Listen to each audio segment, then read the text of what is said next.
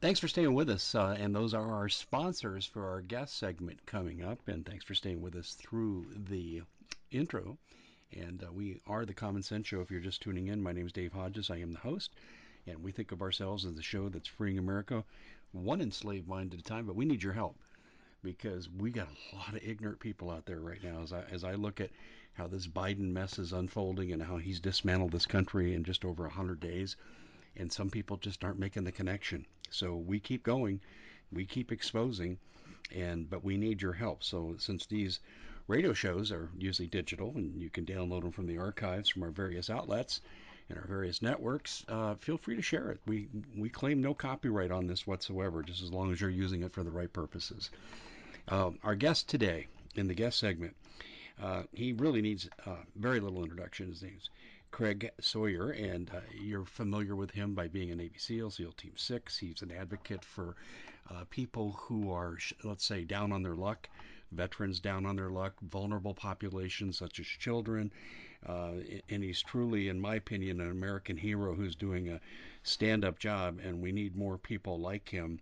I know someone like him, but he has to remain anonymous. He does his work in Asia, freeing children. And uh, so I know a little bit about what we're going to get into today with Craig, and we're probably going to be all over the map because he's all over the map and what he does. Craig, welcome to the show. I'm, I'm really glad you could join us. Hey, I appreciate you having me on, Dave. I look forward to a great chat. Okay, now I know you're a renowned sniper, but tell the audience how you got your nickname. Sawman. Well, the nickname is not as as dark or as morbid as people want to imagine. They want to imagine something out of a some sort of Mad Max movie or something, but uh, Sawman really is just a play on my last name. Uh, literally on the third grade playground playing keep away with the football, my best friend was calling me Saw Mug, Saw Dude, Saw Man, and uh, Sawman started getting repeated, and it just became my nickname. And then later on in the military, my call sign. So it just kind of stuck, and that, that's where it came from. There's nothing, you know, sexy or or scary or impressive about it. It's just just a play on my last name, Sawyer. Okay, okay, that's. I thought it was uh, a little more, uh, and well, sexy than that, uh, a little more intimidating than that. Yeah, a but, lot of people uh, they imagine all kinds of things. It's it's almost funny just to uh, to entertain the stories that they that people come up with. You know, chainsaws and all kind of things. Well, we find ourselves in 2021, and um, I just look at things now and I can scarcely believe my eyes. Um, when I first started in this work, uh, just quick, st- long story short here, when I moved into what we thought would eventually become our retirement home, and uh, the forces of John McCain and the Central American Free Trade Agreement and the bankers associated with their highway system, the Canamex, had designs on our land. They tried to force our 300 families out here northwest of Phoenix off our land without compensation, using every excuse in the book. And it was an eight year battle till we finally got a lawyer that would represent us and not be intimidated by the McCain factor of becoming a judge if he ever became president. And so we got the Goldwater Institute to represent us. We won. They backed down, uh, and we have control over our land now, not worried about losing it. Uh, and that's how I got into this business. I got offered a radio spot because I was on so many different shows. This one guy said to me, Dave, you need to have your own show. And that's kind of how I got started. And uh, I have to tell you, when I got involved in this, I knew a little bit. My wife thought I was turning nuts because I was talking about the North American Free Trade Agreement and all that was going on with that. She goes, Have you lost your mind, honey? You're supposed to be a college basketball coach and a professor. Uh, stick to what you know. Today, she's numbed by it. I mean, she's overwhelmed yeah. by the corruption that we're seeing, the craziness. And this is where we find ourselves. So I'm wondering here, with someone with your extensive background, serving your country, helping underprivileged groups, uh, taking a stand publicly against what's wrong, probably at considerable risk to yourself. Where does your mind go to today with where America's at, where the people are at, and the dangers that lie ahead in the immediate future? What, what, where are you most concerned? Well, it's demoralizing. The totality of it, Dave, yeah. is a demoralizing overall effect. And having worked in federal law enforcement, in the counterterrorism realm, and in the intelligence community, I see that it is intentional. Uh, there is a, an agenda to demoralize and destabilize the United States to make it easy to overthrow without firing a shot. And that is very depressing to learn about as, a, as an American patriot, you know, son of Texas. My uh, great great great grandpappy was the second governor of Texas, George T. Wood, and my mm-hmm. dad was a very sincere and devout pastor in uh, Spring, Texas, and and I just grew up around so many quality people, just strong moral and ethical character that just loved our country. And, uh, you know, went off to the Marine Corps and I saw great and honorable things there. And the SEAL team, these patriots that are all overachievers and just crushing the performance and at any risk to themselves for God and country. And then now to see what's happening, to see such ridiculously unqualified and outright corrupt people being allowed to take the reins and run our country into the dirt is absolutely depressing for me. But at the same time, uh, I'm a fighter and I'm a warrior, and I'm not one to sit down and go, oh, well, we lost. Let's watch our country sink and let's watch everybody just begin to suffer under increasing tyranny. It's all done. I'm inclined to rather to fight back. And and all of this hostility, Dave, comes from someplace. There is a clash between good and evil for control and for power over the United States. And that's what we're witnessing right yes, now. I think that's, that's right. why things are so volatile right now and so unstable is because there is this epic clash between good and evil and it is spiritual. The the the force and energy of, of evil comes from somewhere, and the force for good it comes from somewhere. And I think a lot more people are realizing that with all of this conflict, they're going, wait a minute, you know, there's there's some sort of undercurrent motivation to for both sides of this, and uh, we the people are stuck in the middle. And sadly, Dave, the front line victim of all of this are the children, and uh, that's why I, I chose child trafficking as the epicenter of the evil that really most needed to be exposed so the American populace would understand the nature of this conflict and what's really going on so that we can lock arms together and help save our country. This is uh, a daunting task to save our country. Um, when I looked at the events of Benghazi and, and if Stevens had been rescued, he might have sung like a canary and sunk the Obama administration. And I know there was some uh, urgings to do this from a few military people. And I told him after it failed, I said, "Well, why why don't you just launch a coup?" I said, "This guy is wildly out of control." And they said uh, the American people will never accept it. That we had to have a coup of opportunity and didn't materialize. And and I'm wondering today if we're in a different place than we were back in 2012 do you think the American people would support a military takeover of our government? Because I don't know if you saw this or not. 120 generals and admirals retired came out today and said the 2020 election was a fraud. I do believe the people would support it, but I would I would give it a different title. By my observation and understanding, what it would actually be, Dave, is a counter coup. Yeah, I agree. Our country I agree with that. Has totally. been illegally taken over Bingo. through a, a systematic theft and a fraudulent election. And I'm going by factual evidence. A good friend of mine, Jovan Hutton Pulitzer, is central in demonstrating the forensic evidence of the election fraud. And he's been demonstrating that to state senators. He's been traveling with Rudy Giuliani from the from the very beginning after the election was stolen, demonstrating to them. And even on live net, uh, international network news, he hacked, to my understanding. I didn't see this piece, but a lot of my friends and family did. They said, Craig, he, it was beautiful. He was talking to the Georgia Senate and saying, hey, these. Um, these election machines are are problematic. They can be compromised and manipulated, and these uh, Dominion machines, and that they were de- the state senators were denying it. Oh no, no, that's ridiculous. So he literally pulled out his iPhone and hacked a an election machine right on live television and said, "I'm in that machine right now with this phone, right now," and they're like they were stunned.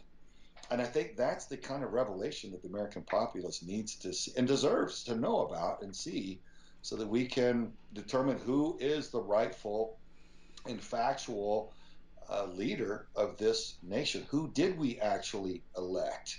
And it's not okay to brush it under the, the rug and ignore the facts and, and wheel in a, a puppet that's owned by China.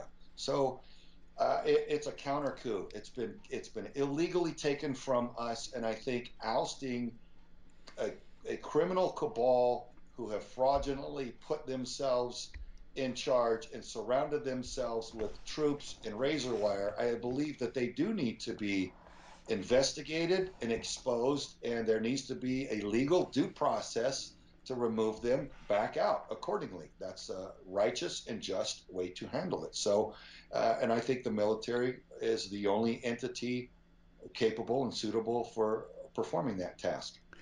Well, I've been told, uh, and this is pretty reliable, and Paul Preston, uh, the leader of the 51st State Movement in California, has the same information, and we shared last night that there was a military drill involving France, Australia, Japan, and the United States, and they were practicing against war with China.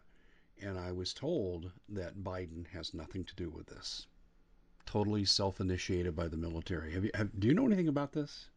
Uh, I haven't heard of that, no. But uh, I mean, we can all look at the situation with Joe Biden and realize he's not he's not mentally capable of even running a, a local corner store, let alone no. the most powerful nation on earth. He clearly barely knows where he is when they wheel him out on stage. He doesn't know whether or not his handlers will allow him to speak or answer questions, and he even says so on live, live open mic, and we can look at the videos and, and see him uh, stumbling and stammering and asking if he's allowed to ask answer questions and to somebody that we can't see, somebody that's in his earpiece.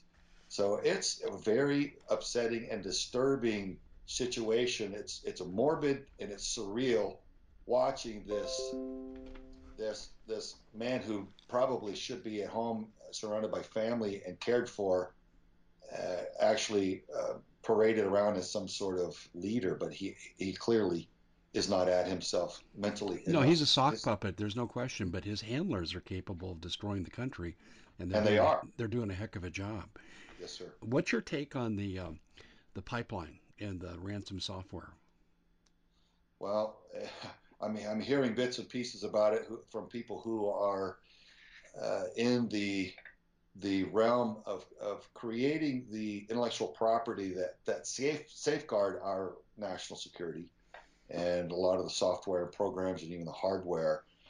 And uh, I get the emails and the notices from, from that organization and group, and uh, there's just more than I can consume. But um, obviously, Joe Biden's not inclined to really talk about it or deal with it, but it seems to me like a systematic attack on our nation. We've got hyperinflation coming, rolling power blackouts, material shortages, an open border, the, the defunding of our police, the mass release of violent criminals from prisons. I mean, all these things are absolutely the opposite of what any legitimate leader would do if he loved his country and wanted to act in the best interest of his citizens. So this, to me, without knowing more about the, the, the pipeline hack and the shutdown. I've heard today that 17 states have already declared a state of emergency due to uh, the fuel shortage from the, the pipeline shutdown. So it seems to me and just uh, appears on, on, initial look as a, an additional uh, aspect of this nationwide attack. Uh, by probably, I, I, would I would place the blame first on China until I can investigate further.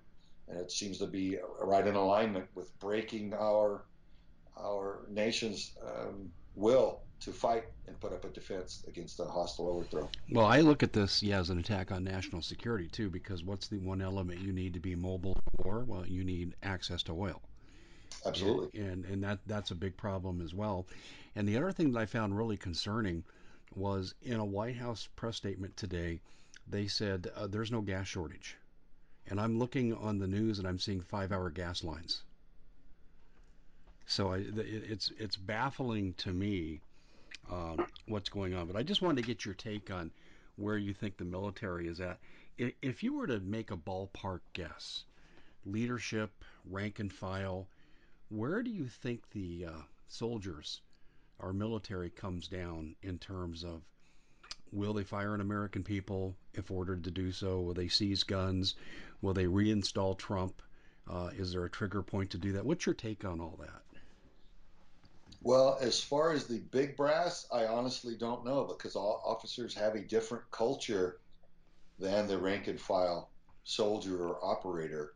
And I know from just a cross section of my friends, colleagues, and contacts in the military, it seems like about uh, very roughly 70% of them uh, do not want to take things like the, the COVID vax, and they would never operate against the American citizens or participate in any disarming of the American populace. So what you have is the bottom third uh, the weaklings, the, the, the morally and mentally weak who don't know history and are desperate to keep their paycheck, who would, like a Nazi soldier executing Jews, just follow orders.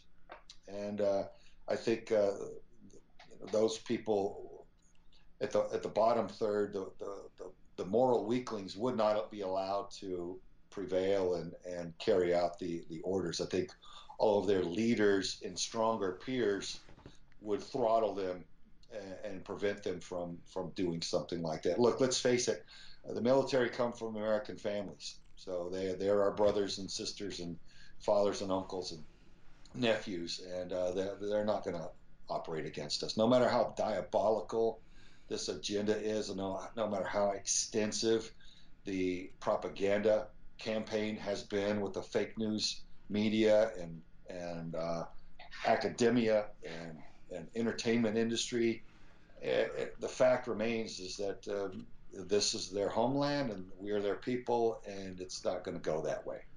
So, uh, but they'll try. I think this cabal is there's nothing that they won't try, and I think uh, it's staggering to see just how far they've gotten. And I do wonder, Dave, how long it's going to be before uh, our military does intervene and go, look, man, if we don't if we don't oust this clown show, uh, we're all going to be enslaved here pretty shortly. And um, you know, I think there's got to be a lot of lot of hard questions asked right now. Some wake up call is is definitely uh, either in order or already in the works because I mean, there's no defending the mass destruction of, of our nation that's happening right now. No, there is no defending it. But I don't. I, I say Biden, but it's more of a euphemism for his handlers. Yep. And I'm pretty familiar with a lot of his handlers. They've been with him for a long time. I was actually shocked that these aren't newly installed people. These are people who have been with him 20, 30, 40 years in some cases. Uh, but they definitely have the green agenda. They definitely have the take down America agenda. But I, the the thing that I'm looking at though with leadership with the military, and I'm wondering, and I want to get your opinion on this. Um, I keep getting reports just over and over. Biden doesn't have access to all the nuclear codes. He doesn't control the submarine fleet. And I grew up with a, a guy who's now a consultant with the Space Force, and he was a prominent person in the military. I don't think he was a household name, but he was prominent. He told me Biden does not control the Space Force. Um, what what's your reaction to that? Can you shed some light on that yourself? I realize it's going to sound odd to people that haven't been paying close attention to these things, but I do believe that it's likely that he does not have control of those things. Uh, he, the Pentagon is being run entirely differently now, and those people that I know that are that work in D.C. are telling me their observations of things that, that it does not line up with the way that a legitimate presidency is run. And so it does seem that there are a lot of anomalies that are very, very strange and uh, and radically less than with the Biden puppet show. And uh, that he, do, I'm hearing that he does not have access to the Pentagon, nor does he have their support. And that's welcome news. Not that I want that level of division for our national security, but I don't want I don't want idiots who are traitors to us and who are owned by a hostile nation state running our national security. So it's welcome news, and and I hope that it's true that he does not have control of our submarine fleet and uh, the highest levels of our national security, because those are the only people standing between us and uh, and uh, major hostile nations. That's absolutely so, true, and that's very strange times, Dave. Well, I I, I had a um, guy who was a former high-ranking military official, and he had me talk to two Pentagon people last May, so just about a year ago, and they and in two separate conversations with these gentlemen, they gave me pretty similar answers. They because I told them I, I'm I'm worried about the election. I'm worried about the fraud. I'm worried if Biden gets in, what's going to happen to the country. I said it's going to be a communist takeover, and they shared that. And they said if he goes too far and he compromises national security, we won't let him stay in power. And I heard that from both men because they said ultimately the leadership of the military's lives are in danger and they're going to act in their own best interest. Well, I would say that that time has already come and passed. So if you look at it honestly, I mean, our border is down. And I've, I've been doing ride alongs on the border with law enforcement, and they are absolutely overrun. There are millions of people pouring into our country, which means they're from every country around the planet. Some of them diseased, some of them not. Some of them terrorists, some of them not. Some of them legitimate family units, some of them child traffickers.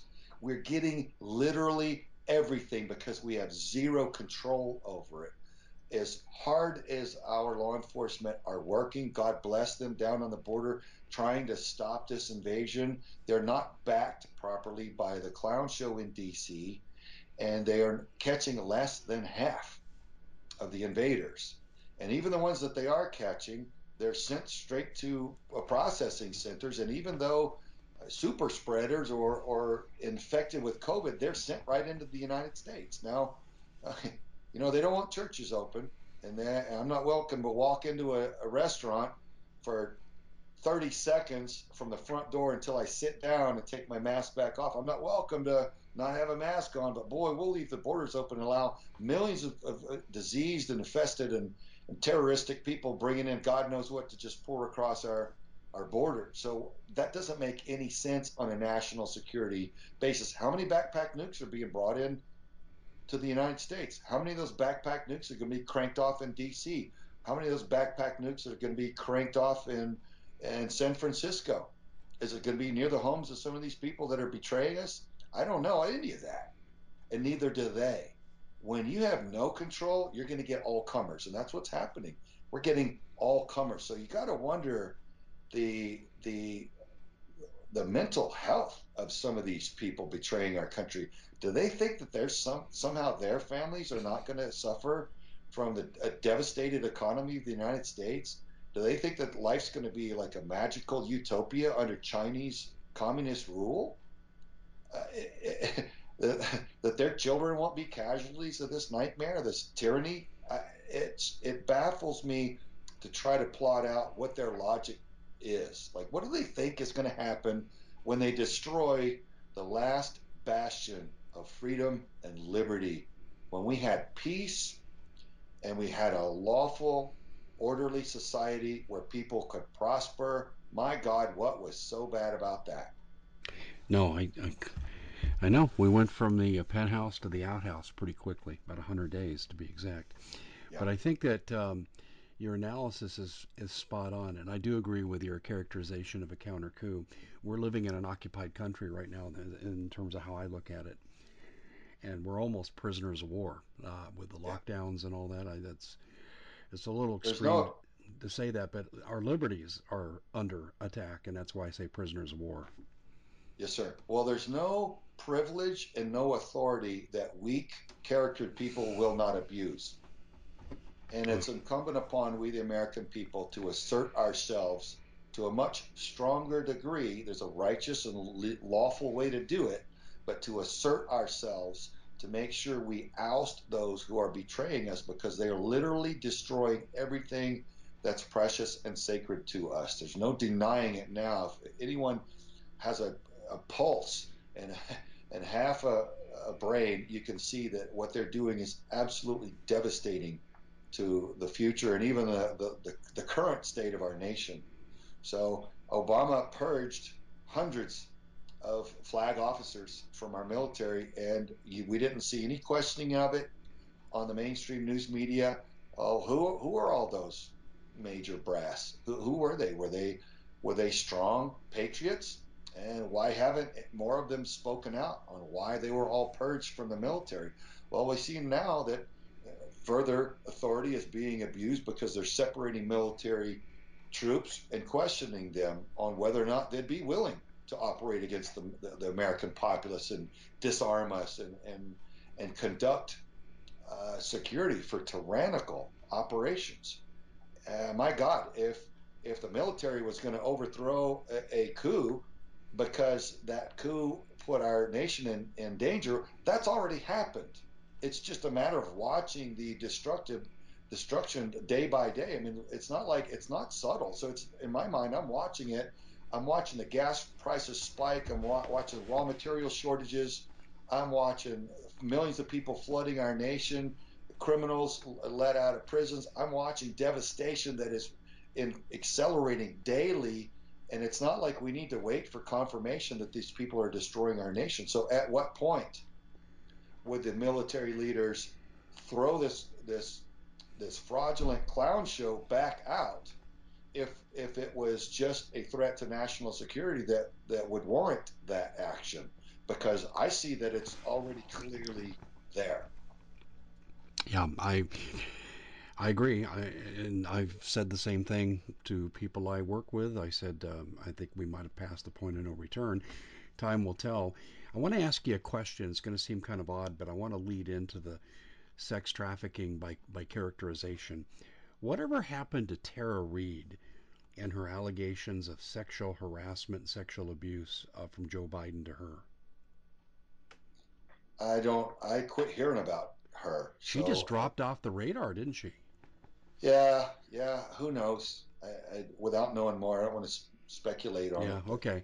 I was. I, I thought. You know, I never heard of a resolution. I never heard of a, an agreement. Um, never heard of it, and she just dropped off the face of the earth. But anyway, uh, Biden's proclivities have been shown in public in uh, disgusting ways. I'm not going to mention here on a family show, but I want to get into the sex trafficking because what I'm wondering is you've got Kamala Harris now. She's about 50 days into being in charge of the border. She hasn't visited one time.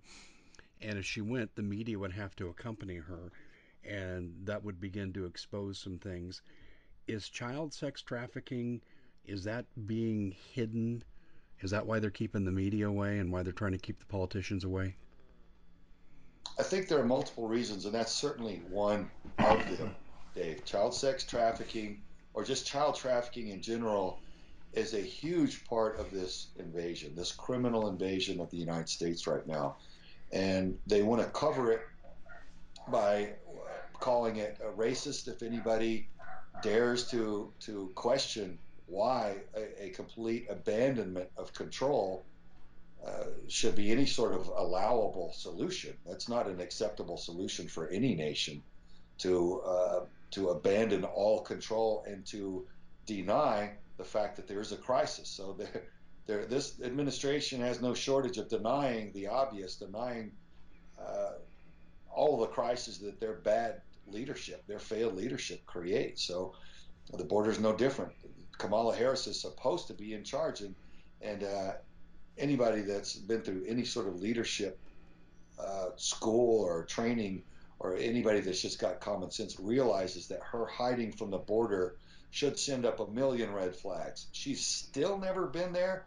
That's that's a failure on any level by any standard, and her refusal to go and stand on the border and own that and talk about the real factual evidence and the data and deal with it, it just proves that she's absolutely corrupt and she has no intention of stopping the runaway damage that's on the border. So, yes, um, child trafficking is one of the major aspects of it, but another one is if you go to the Cloward Piven strategy of breaking the economy through overloading the social programs, the welfare, the the free uh, medical care, and on and on and on, the housing, all of this just absolutely turned all the burners like a, a stovetop analogy. You put all the burners on high and you just run the thing so hard until it just overheats and the whole thing blows up. It's like that's the Cloward Piven strategy for breaking the American economy. Is just completely let countless millions of people flood the program, encourage people not to work, really incentivize them not to work and stay home, and then you have a population that's that doesn't want to work and the culture is ah, it's it's it's easier to stay home and collect welfare than to go to work. So now the the tax-paying citizens, their taxes are just being massively drained by all these these social programs that are just sucking, vaporizing all of the wealth of the nation, and that's all an ultimate objective of breaking the economy to make us desperate and easily overthrown without firing a shot, which is the communists' objective. We've known about that since 1958, at least in writing, and it's been read before Congress in 62 uh, that that's their plan. So we know what they're up to. Uh, but with the child trafficking, yes, we've uh, we've got law enforcement, federal and local law enforcement officials, and um, and officers who are being made to be complicit in child trafficking, not maybe in a in a in a hostile intent on their part, but they're part of a big system that says, okay, you're now instead of defending our border from criminal invaders, you're going to assist the criminal invaders to uh, their housing center, to the processing center, where they're going to get free money from the American taxpayers. They're going to get a big manila envelope with tickets for various airlines or bus lines to anywhere in the United States that they want to go. They're going to get a big fat paycheck. Why? Oh, I don't know. Somebody wants them to have it, apparently. And they're going to be put on buses without license plates, and they're going to be smuggled to different uh, waypoints where they're going to be distributed from there. And I learned from one uh, about one here in Tucson recently from a Senate candidate that's very well connected. Uh, and then they got tips that there were children being trafficked at this federally run facility near the racetrack in Tucson. So they drove out there, and there was a customs agent out front, and they said, "Hey, what's what's going on here? We're just curious." And the customs agent said, "Well, um, you really don't need to be here. You can't stay here. You got to go. And they said, okay, well, that's cool. In this public property, you know what? Don't we deserve to, to know what's going on? You're you're a law enforcement official or a law enforcement agent. Can you give us an honest answer? And he said, well, we're uh, doing racetrack upgrades modifications. Oh my God.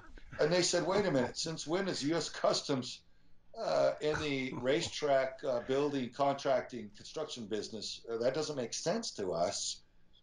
Uh, might that be a little fib? And, he's like, uh, you can't be here. You got to leave. Very nervously, uh, apparently. Um, they were telling me I, wasn't there. So I want to be clear about that, Dave. But these are people that I trust that I, am uh, working on several projects with. And these people were with an investigative reporter there. Um, uh, from Steve Bannon's War Room show. So uh, Steve Bannon doesn't play around. He doesn't want to go off on any tangent of something that's not factually backed, right? So he, he's real deal.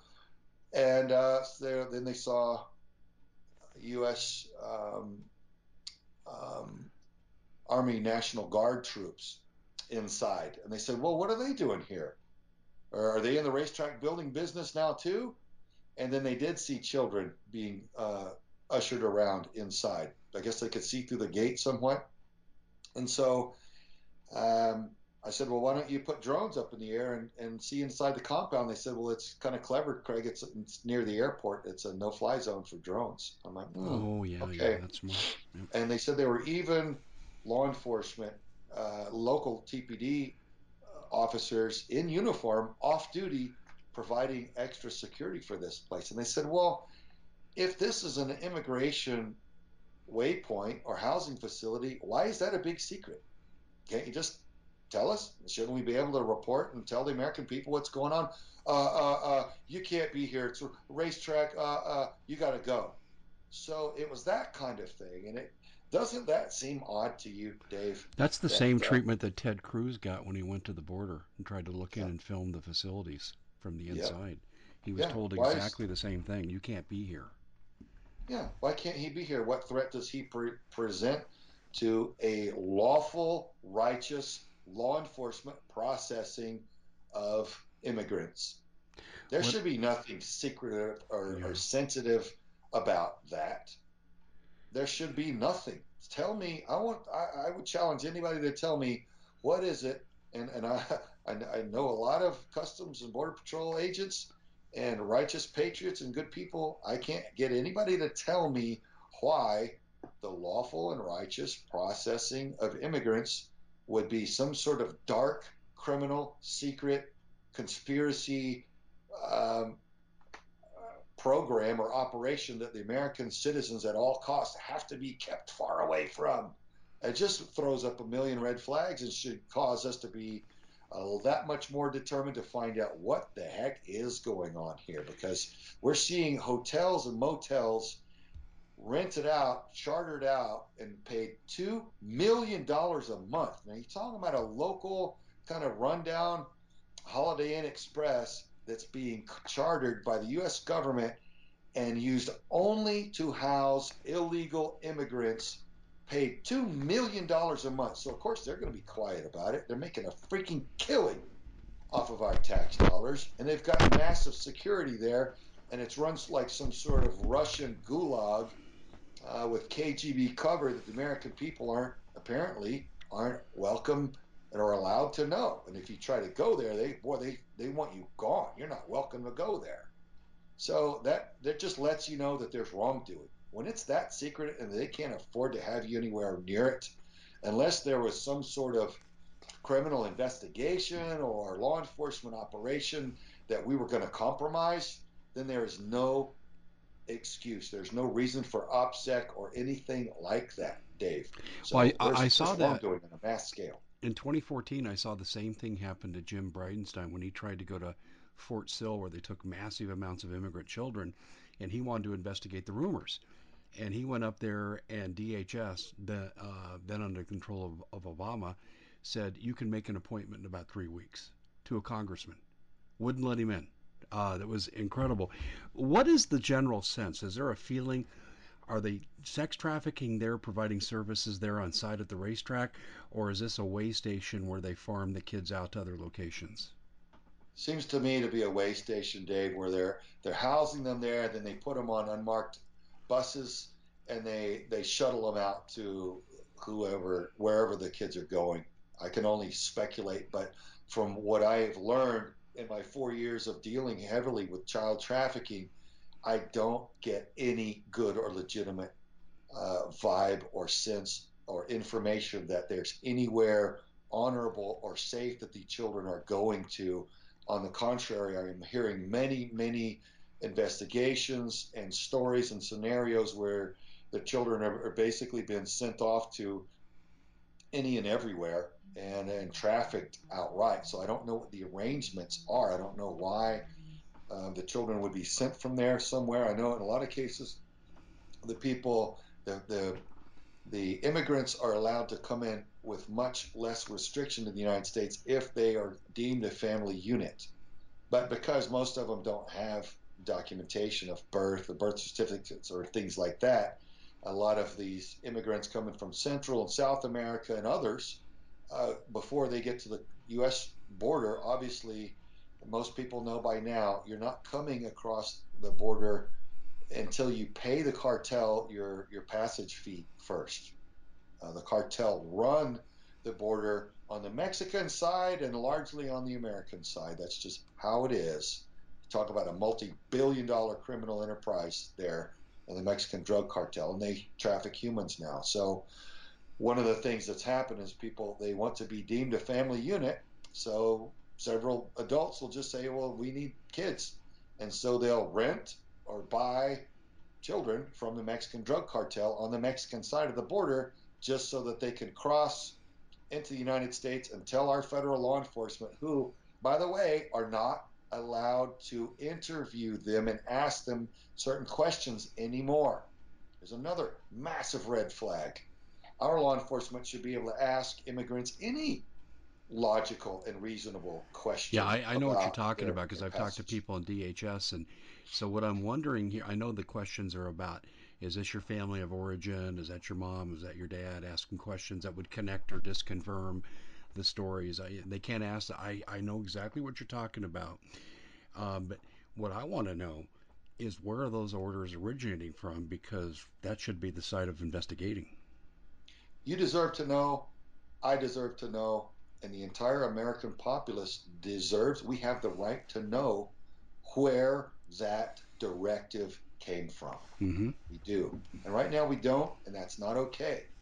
But with the DOJ and the state that it is right now, we obviously have lost confidence in anybody to, to give us straight answers on anything. And that's it's back to the the observation, Dave, that it's already done. They've already checkmated the United States. So either the US military is gonna pull up its big boy pants and oust this illegal coup uh, clown show that has infested our White House, or we're just going to sit back and watch everything and everyone that we care about utterly destroyed. And it's happening at a record pace. It's like ravenous zombies destroying our, our country like it's a like it's an emergency. And uh, we need to make haste if we're going to salvage this do you have a prescription, and I'm using the term loosely, for what we need to do as a people? You know, I, I did. I did, but that four years came and went. I had access people to people who had access to the president, and I was urging them, and I did done several media interviews saying, "Look, I am a national security whistleblower. I blew the whistle on a high-ranking FBI SES level executive and they fired him for gross mismanagement about three years later for the exact things that I had reported him for. So ultimately, I was successful in it. Although it cost me my federal career, I had to walk away because he was allowed to retaliate against me uh, for reporting him uh, unchecked. So all of the entities that were responsible for providing protection for national security whistleblower failed me, and they were later uh, found to be corrupt themselves, and no wonder they didn't help me. Like uh, Scott Bloch, the head of OSC, who was sentenced to 10 years in prison for for his corruption, just as an example. So, I I had a plan that I'd completely written out and mapped out on how to go into each federal law enforcement agency, our key agencies and key intelligence agencies, and and find out uh, who the, the corrupt players are there, who the traitors are there, and who make the good things happen, and then set about restructuring those agents agencies and purging the corruption and resetting, restru- restructuring, resetting, and healing those agencies and setting them back on their original chartered mission for God and country under the Constitution um, in good faith for the American people and with the right leadership and culture installed not only at the top but strategically throughout their chain of command to ensure that they were backing uh, the president who was upholding the Constitution and that they would not ever back a president who was not upholding the Constitution. And uh, I was never allowed access to President Trump. And um, and never allowed to make that contribution and uh, and and let them know how to how to restructure and gain the the 100% cooperation of our key federal agencies and DOJ to help President Trump drain the swamp, which was so badly needed. And at the end of the four years, virtually nobody uh, who was deep state crook attacking our nation was prosecuted and put in prison. And all of those hostile players are not only on the game board, but but ripping away at our Constitution and our our um, our, our nation's strength uh, like it's like it's like it's emergency to get it destroyed overnight. So how do you uh, how do you explain this that Trump came in with such a mandate and uh, such a, a, ferocity that he didn't do that? I think he was I think he was catastrophically naive, Dave. Mm-hmm. I it, by I I I want to start by saying I really applaud his success on the financial front. Well, he knows money. Okay, so he took a a a struggling economy and turned it into a booming economy. He created more job opportunity and more empowerment for minorities and females than had ever existed in this country. He took a demoralized and defunded, gutted military and rebuilt it and strengthened it. He honored our law enforcement. So, what he was doing was very, very productive and, and very helpful. But what he needed to do, even more than all those other things in the four years that he had, was was gain to whatever whatever means was necessary to gain the the support and the cooperation of the DOJ to drain the swamp. That's what he needed to do, and I don't think he saw that that was so desperately needed, and I don't think he comprehended how utterly corrupt and hostile this cabal actually is against our people and our Constitution, and how sold out they actually are to our, our hostile nation states and the, and global bankers that want control of the United States. So I think it looks like, based on his behavior, that he thought he was going to win them over with his performance fiscally. Like, hey, look how good a job I did getting jobs and strengthening our country, not realizing they don't want that. They're already committed against the United States. They want the United States destroyed. They don't want a strong economy. He was ticking them off he was disempowering them by strengthening the economy and empowering the American people. So I think it looks like to me he didn't get it. He did not get that they needed to be prosecuted brutally, harshly, accurately on factual evidence, but so many of them are guilty of sedition and treason. They needed to be fully prosecuted and processed before he was out of office, or it would never happen. So now they'll never be. I had an event that seems to parallel what you're talking about there. I was at Branson at Steve Quayle's conference a few years ago, and I was bemoaning the fact that we're six away, six weeks away from the midterm. We're going to lose the House if things don't reverse, and big tech censorship is behind a lot of the swaying the votes. And um, one of the gentlemen I was with picked up his phone and called an advisor to Trump, who met with him every week, uh, once a week and I, he said, I want you to tell him what you just told us. So I did, and I, I thought it'd be a three minute conversation at most. It was a 20 minute conversation, and the man actually started taking notes. And Trump said something, this was on a Saturday night at Hilton Hotel, we're out by the pool. And I thought, okay, I know he understands. And I explained how big tech was breaking the law and violating 230. And Trump came out the following Wednesday and said something that showed understanding of what I had communicated to this aide. Now, I don't know that they communicated on this at all. I have no idea. I assume they did. And then he did nothing. He said he was going to go after Google, he was going to go after Facebook, and he was going to enforce 230, and he did nothing. And I just yeah. don't know where the failure came in. Either either he wasn't able to rally the support around him that he needed to. We all see that he had backstabbers all around him and 360, right? He he was clearly trying to fix things, but I, I, I just saw that he had precious little support in DC. I mean, he was he was not only in the swamp, but he probably needed a snorkel just to breathe. Yeah.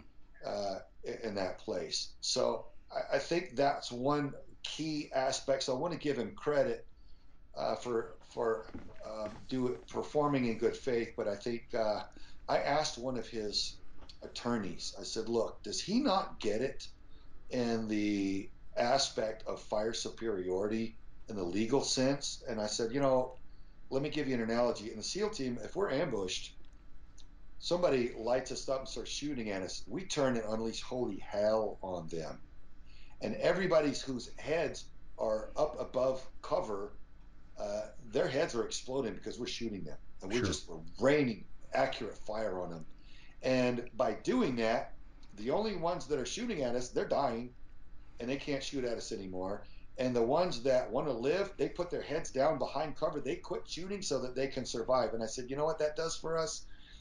Uh, that allows us to, it gets really quiet. We're, we're receiving no more incoming fire. And then we can shoot and move, communicate, and get out of there and do whatever we need to do.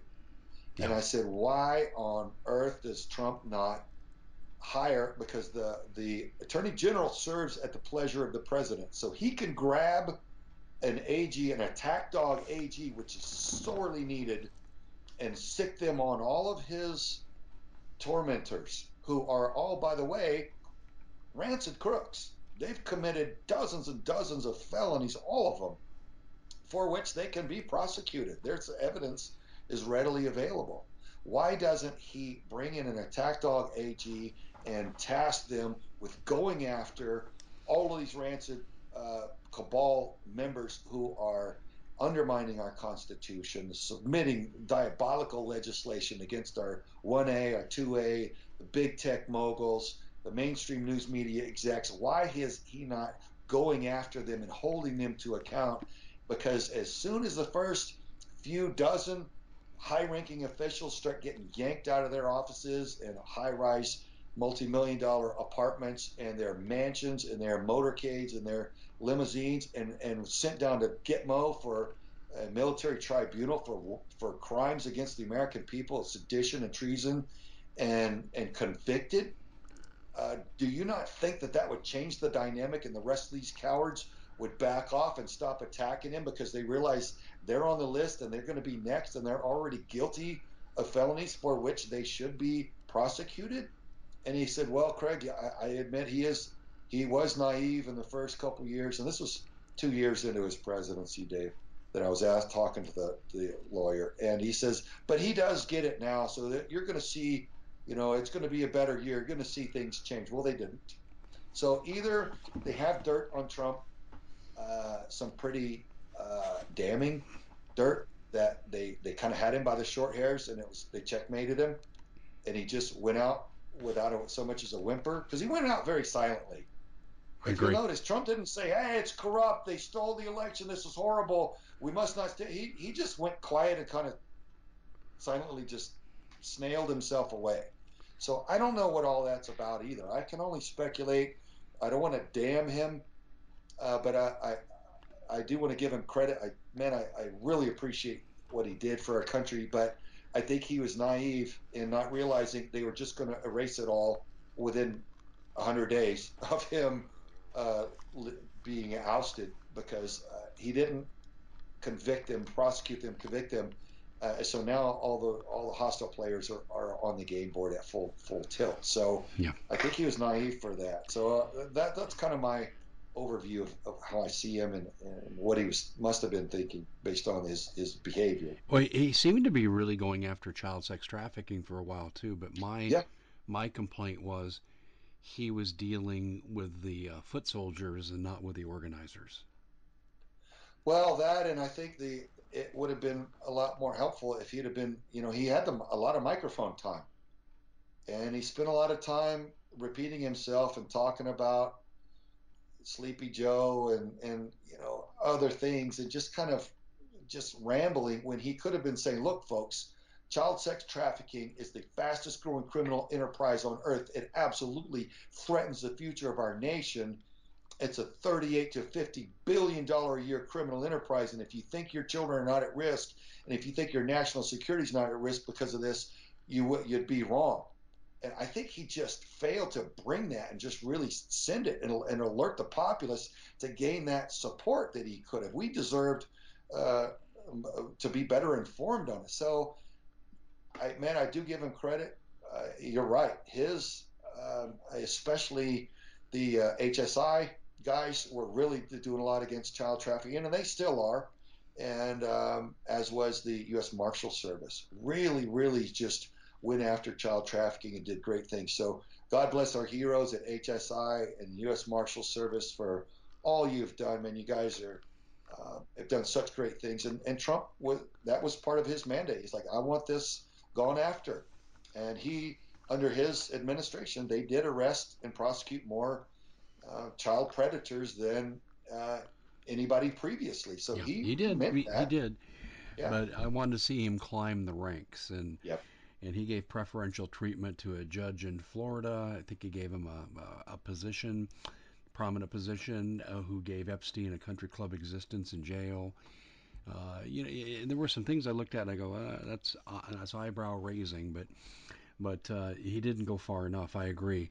How how can people follow your good work and, and what lies next for you?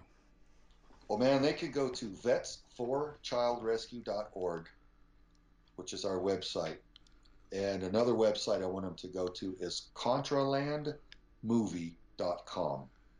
And Contraland is a documentary that we spent three years filming, and we brought in every manner of, of expert and national hero on the child trafficking front, exposing the true factual reality of child trafficking in the United States to empower the people with the knowledge that we all deserve to know and we must know if we intend to safeguard our children and our nation's future against this.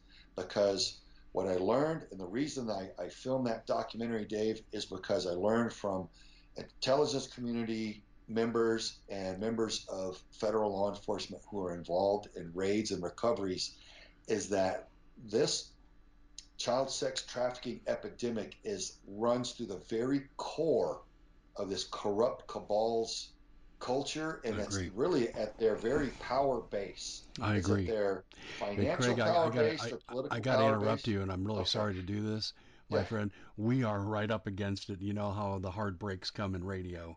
Okay. You've done enough radio, but we will promote that too. We'll put this up on the website in a few days and we'll promote it. But right now, we got to say sayonara. You're welcome to come on anytime you have spare time. Okay. I appreciate you and your voice, Dave. So keep up good work. Thanks, Greg. Take care.